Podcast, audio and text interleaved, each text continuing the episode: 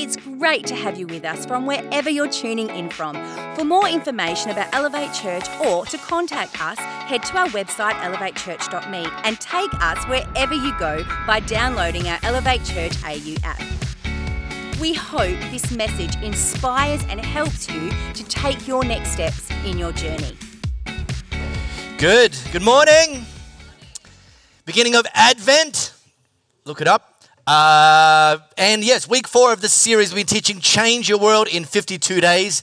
And uh, you're joining us for the first time, great to have you here. And you're like, oh, week four? What a bummer. I missed the first three weeks. Let me catch you up, and then you can also catch up for yourself. Really, this series is just a very, very brief flyover of some of the life and leadership of a guy named Nehemiah.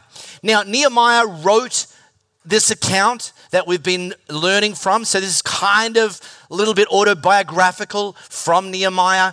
And he enters the, the pages of history 444 BC. Okay?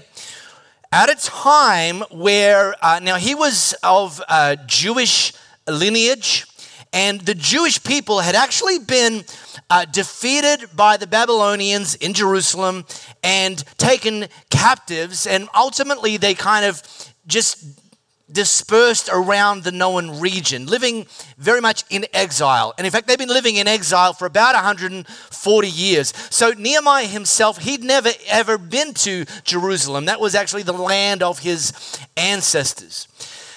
The problem was that when the Babylonians took the Israelites captive, they also destroyed the city and left it behind. Ripped down the temple, ripped down the walls, the gates, basically the whole deal. Since the Babylonians defeated the Israelites, the Persians defeated the Babylonians. This happened a lot. Uh, a lot of change, a lot of uh, turnover of superpowers at the time. And so when Nehemiah enters the pages of history, the Persians were now kind of the superpower of the region. And they had allowed some Jewish people to return to Jerusalem. And some of those people had tried to restore Jerusalem to its former glory. And for a variety of reasons, they had failed. Nehemiah was living 1600 kilometers away and actually working for the king of Persia. So he was like a butler in the palace for the guy who was kind of now in charge of the known region. And Nehemiah learned about the state of Jerusalem, learned that it was still in ruins, learned that the people were discouraged, that they were kind of a bit of a bit of a laughing stock of, of you know, like, is, really? You're the Jewish people? You call yourself God's chosen people and you can't even build a building? You can't even re- resurrect the temple? What's.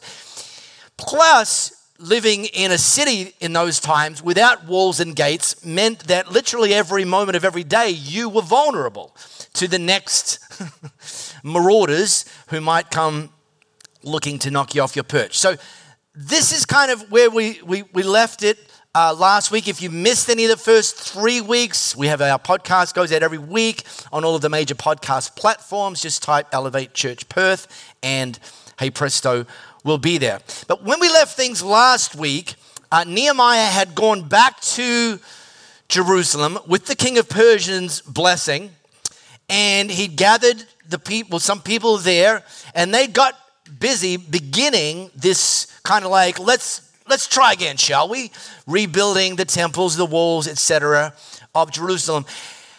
And when we left things last week, they had actually finished half of the walls. And Nehemiah, being a great leader, uh, he took time to celebrate the milestone. He actually organized the concert.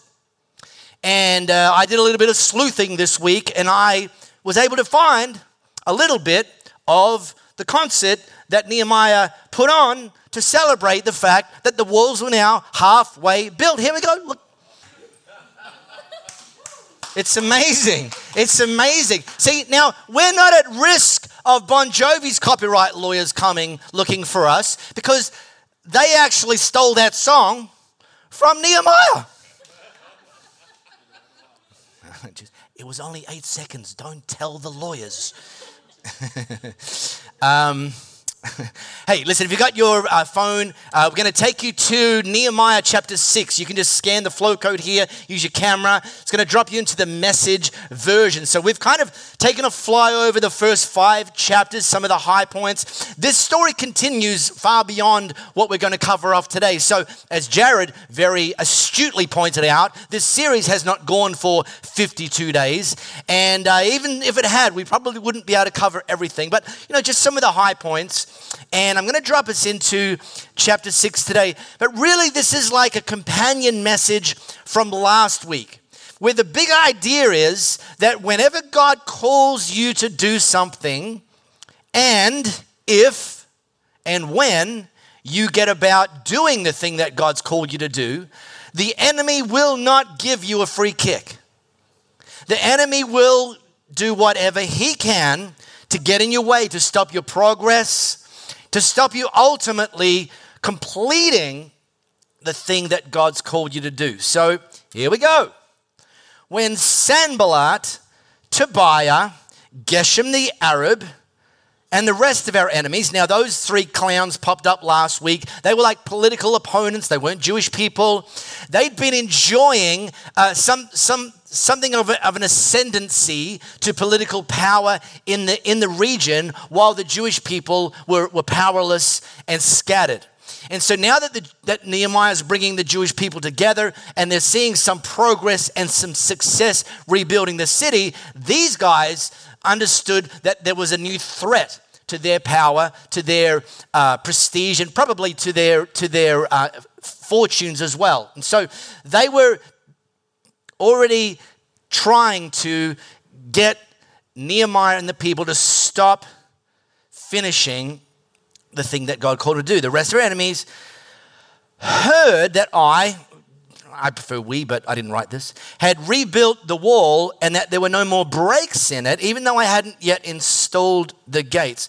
So these guys were launching a fresh wave of opposition. Okay, last week we talked about these same guys try to discourage Nehemiah and the people. Like, you know, take the courage out of them. Get them to, to, to be saying among themselves, it's too hard. It's taking too long. We're never going to get this finished. And, and Nehemiah had to rally the people to focus on God to defeat discouragement. So these guys are like, well, discouragement isn't working. What else have we got? Uh, uh, I know. Here we go.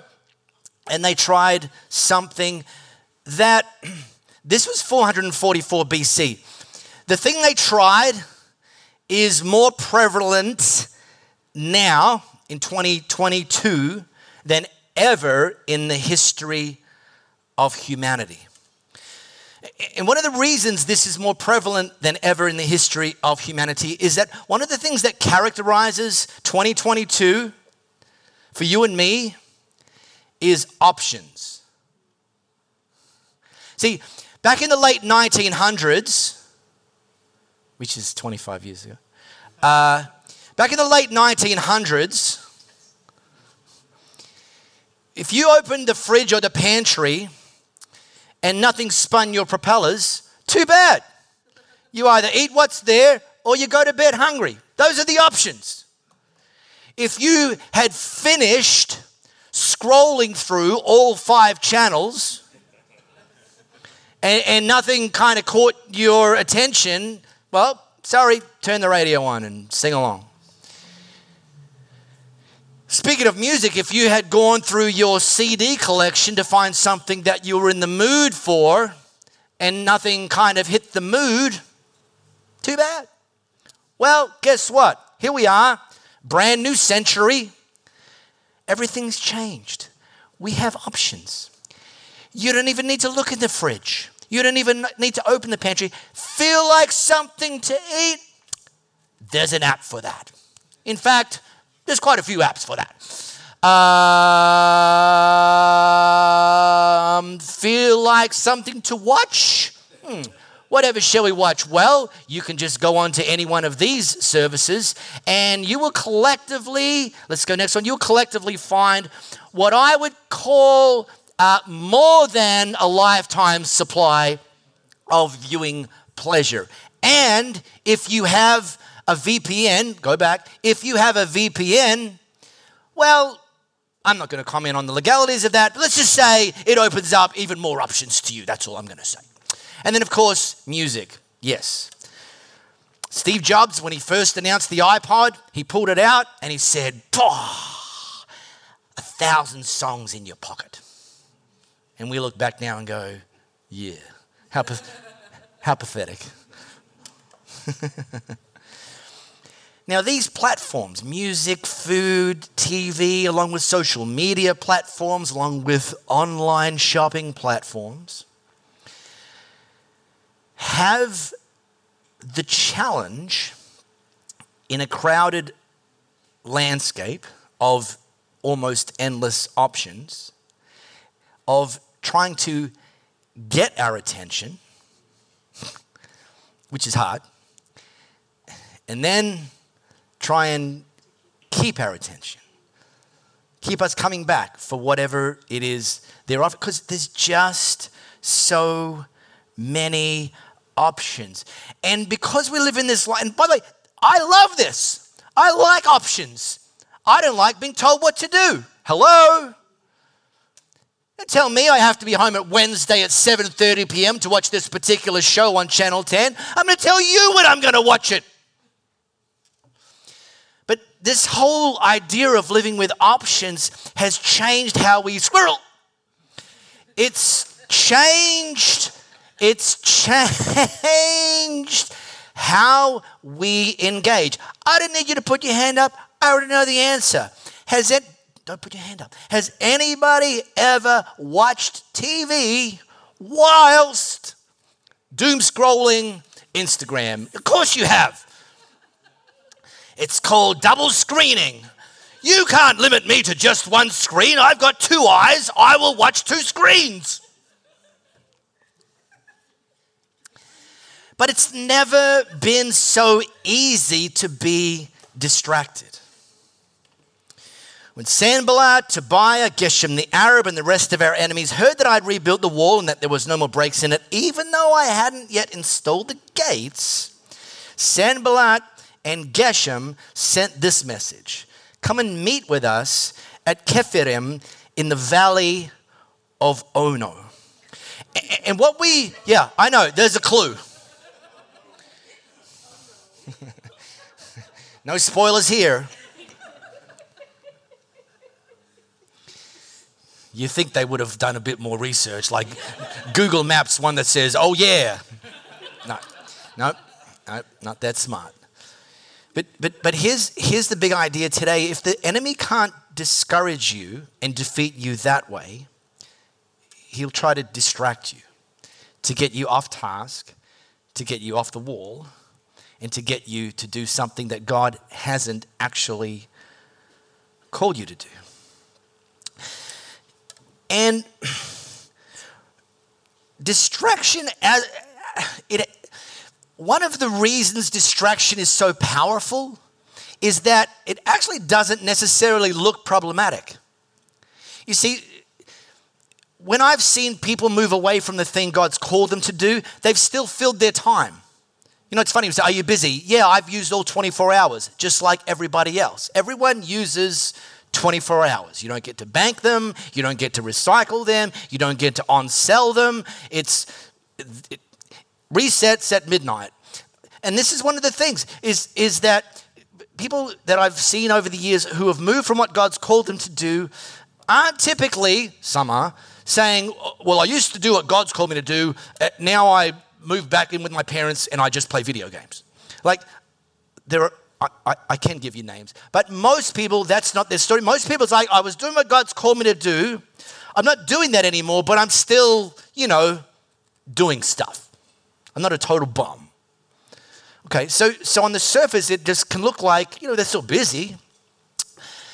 And the other reason that it, it's a little uh, seemingly less problematic is that again, most of the time, people aren't moving from what God's called them to do to something evil or something bad. Once again, I've seen that happen. But a lot of the times it's it's moving away from what God's called them to do to something that's not bad, but it's not God's best. But it's very easy to kind of just slide into that place. It's not bad. I'm not, I'm not a serial killer. I've thought about it most Monday mornings, but I've never acted on it. But, but the big lesson that we're about to see is just because you could do something doesn't mean you should do something. The filter is is this what God's calling me to do? That's the filter.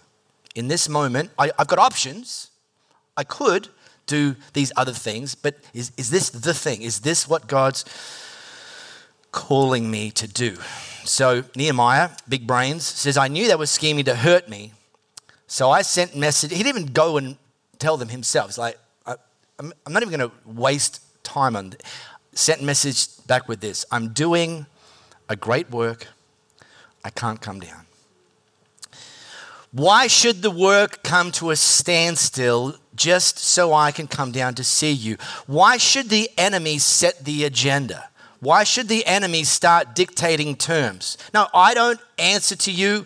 I don't work for you. I wasn't called by you. I was called by God. And until God says, we're done, you can get off the wall now, it's finished. I'm staying here. I'm going to keep focused. And, and, and, and ultimately, I'm going to finish strong. And this is the, the title of the message. I'm going to finish strong. Finish strong here's one thing that's vital for us to understand because not only do we live in a society where we have lots of options, we also live in a society where our expectations of, of, of how long things should take has shifted, right? Like, I know people who get frustrated with their microwave because it's taking too long. I don't even own a microwave, but this is like, I've heard stupid microwave 90 seconds, you'd think somebody would have invented something that cooks food fast. And, and yet, the reality is, despite us having conveniences, and many of them good, when it comes to building some of the things that God calls us to build, they will take time. God does not serve instant coffee. Your grandma does. And I'm sure Jesus loves most of what she does in life, but it's definitely not on his list of approved things instant coffee. In fact, you probably heard the expression it's a marathon, not a sprint. And, and, and actually, it's a very apt metaphor one of the things about marathon running. Now, marathon running, or marathon jogging, or marathon enduring, or marathon suffering, whatever your uh, interpretation of it is, requires you to start at one place and finish at a certain place, or maybe it's out and back. But the point is 42 kilometers, okay? And there's a relatively common phenom in marathon running called hitting the wall. Whereas the, the you know, average person's jogging along in the marathon, doing their bit, and get to typically about 32 kilometers. And it's like, oh dear. Now, there's physiological explanations for it. Sometimes the explanation is you didn't do any training, uh, but there's actual other physiological explanations to why this happens.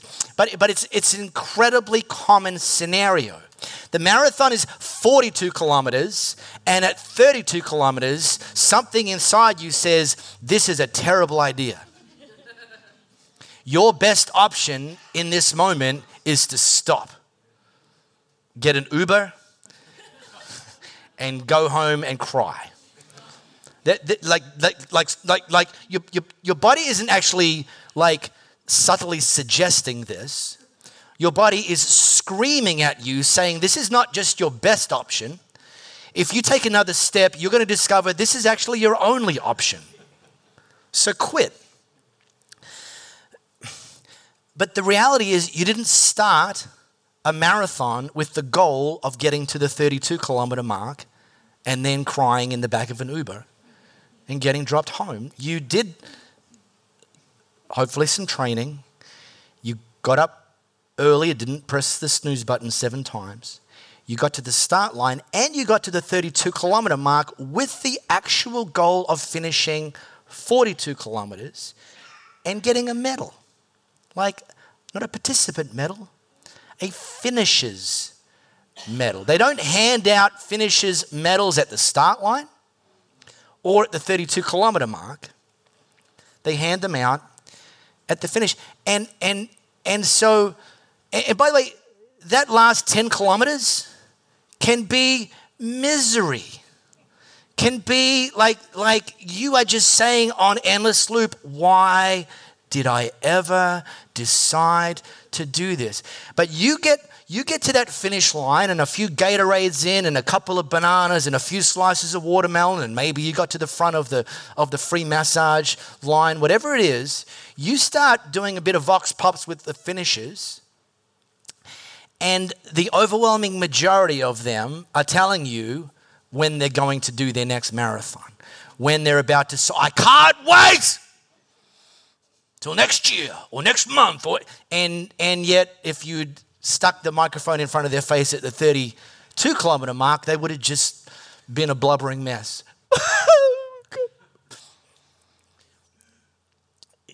Finishing strong, it's, it's not actually automatic, it's not assumed, and it's not necessarily going to be easy. And, and one of the things that's going to take us out is being distracted, is despite not yet having finished, we get distracted and divert our energy, resources, time onto something else without actually first asking the question God, are, are we done? Like, are we finished? And until He says yes, keep building what it is that He's called you to.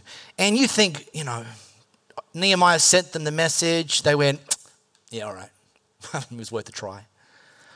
Four times they sent this message. And four times I gave them my answer. The fifth time, same messenger, same message.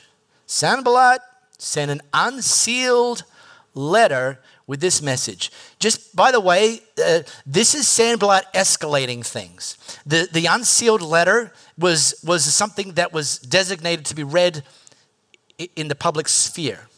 So, so what we're about to read was about to be read in front of all of the Jewish people that had signed up to follow Nehemiah into rebuilding the city. And so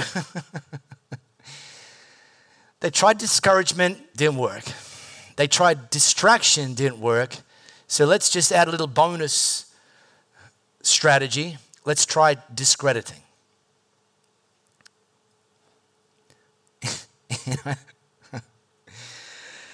this makes me weep. The word is out among the nations, which is an old way of saying everyone's saying, everyone's thinking. Oh, I Geshem says it's true. There's a little hint, by the way, if someone comes at you with an accusation and they have to throw in a few kind of additional people to, it's like, it's either true or it's not.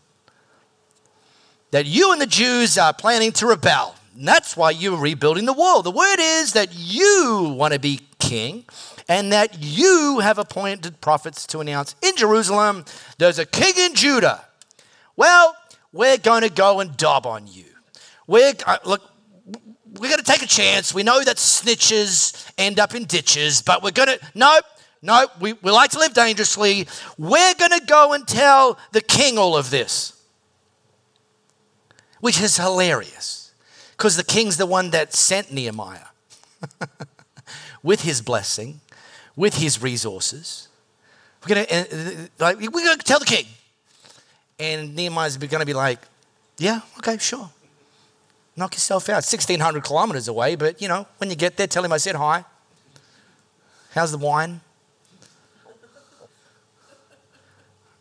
It's just like, really? Don't you think we should sit down and have a talk? Again, trying to set the agenda. And I sent him back this. There's nothing to what you're saying. You've made it all up.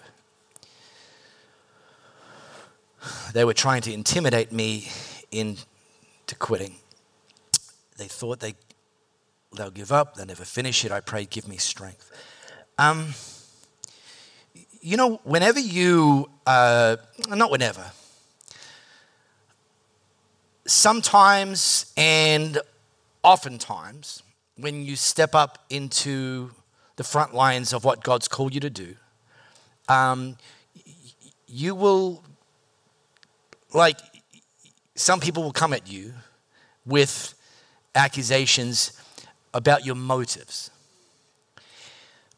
And, and these are actually the harder ones to disprove because, you know, no one knows intention, they only know action.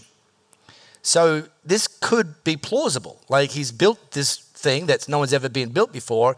That's the action, which sort of should be celebrated, but now they weren't, they weren't attacking Nehemiah for the action. They were starting to try to discredit him for the intention. And that's the harder one to disprove. Because you could say anything in your defense, right? No, no, I'm not, but, but maybe you are. And there's no way to prove that except something I've learned is that time and truth walk hand in hand.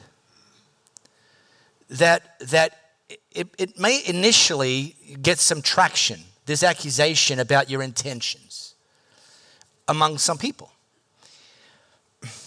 And you can run around like trying to put the fires out, or you could keep doing what God's called you to do and trust that time and truth and that God will use that to ultimately vindicate your intentions. Which is exactly the approach that Nehemiah, he, he, he just did this. Not true. And he prayed, God, get him. And then he just got back to work. And then Tobiah and Sanballat pulled another stunt. You can read that for yourself, verse 11 14. Nehemiah saw right through that. And then the wall was finished. On the 25th day of Elul, it had taken 52 days. And when all our enemy, time and truth walk hand in hand, when all our enemies heard the news and all the surrounding nations saw it, our enemies totally lost their nerve. They knew God was behind this work. So I'm going to pray. And uh, Sorry, these jeans are getting out of control. I actually bought them without the rips in. I can't afford the ones with the rips. now they look expensive because they're falling apart. It's just very strange. Molly, we need you need to update. Like, how come they're more expensive when they're very little fabric holding them together? Um, what a crazy world we live in.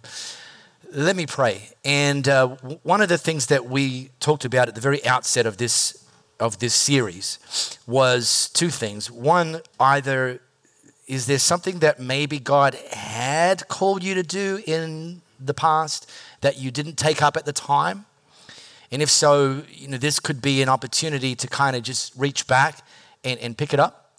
Uh, or, wait, and or um, the idea that maybe God will, will, will call you to do something and you'll get that clear, clear, more clarity and a clearer sense as we've been teaching this. And so, if that's you, I'm not going to get you to stand. Um, but if that's you and you know who you are and God knows who you are, I want to pray for you because uh, the the power is in the doing.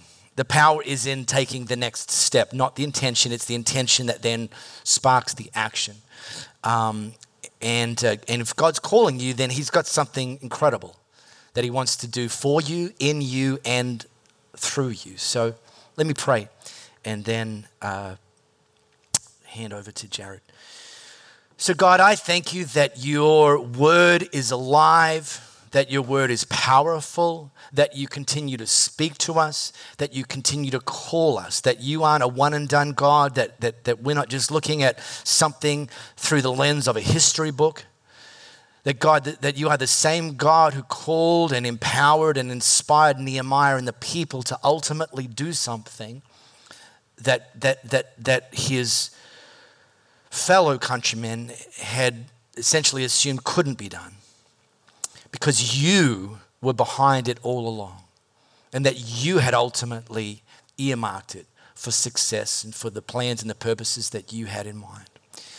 So for those of us, God, that you are calling to either reach back and or to take a hold of something new, I pray that we'll be obedient, that we'll trust that you will give us the courage, that you will give us the strength, that you'll continue to lead us and guide us and we'll follow you and we'll stay focused that, that you'll connect us with the people that we need to have in our sphere to together do what it is you've called us to do, and that ultimately, as it was for Nehemiah and the people, that you will be glorified because of what's been done in your name.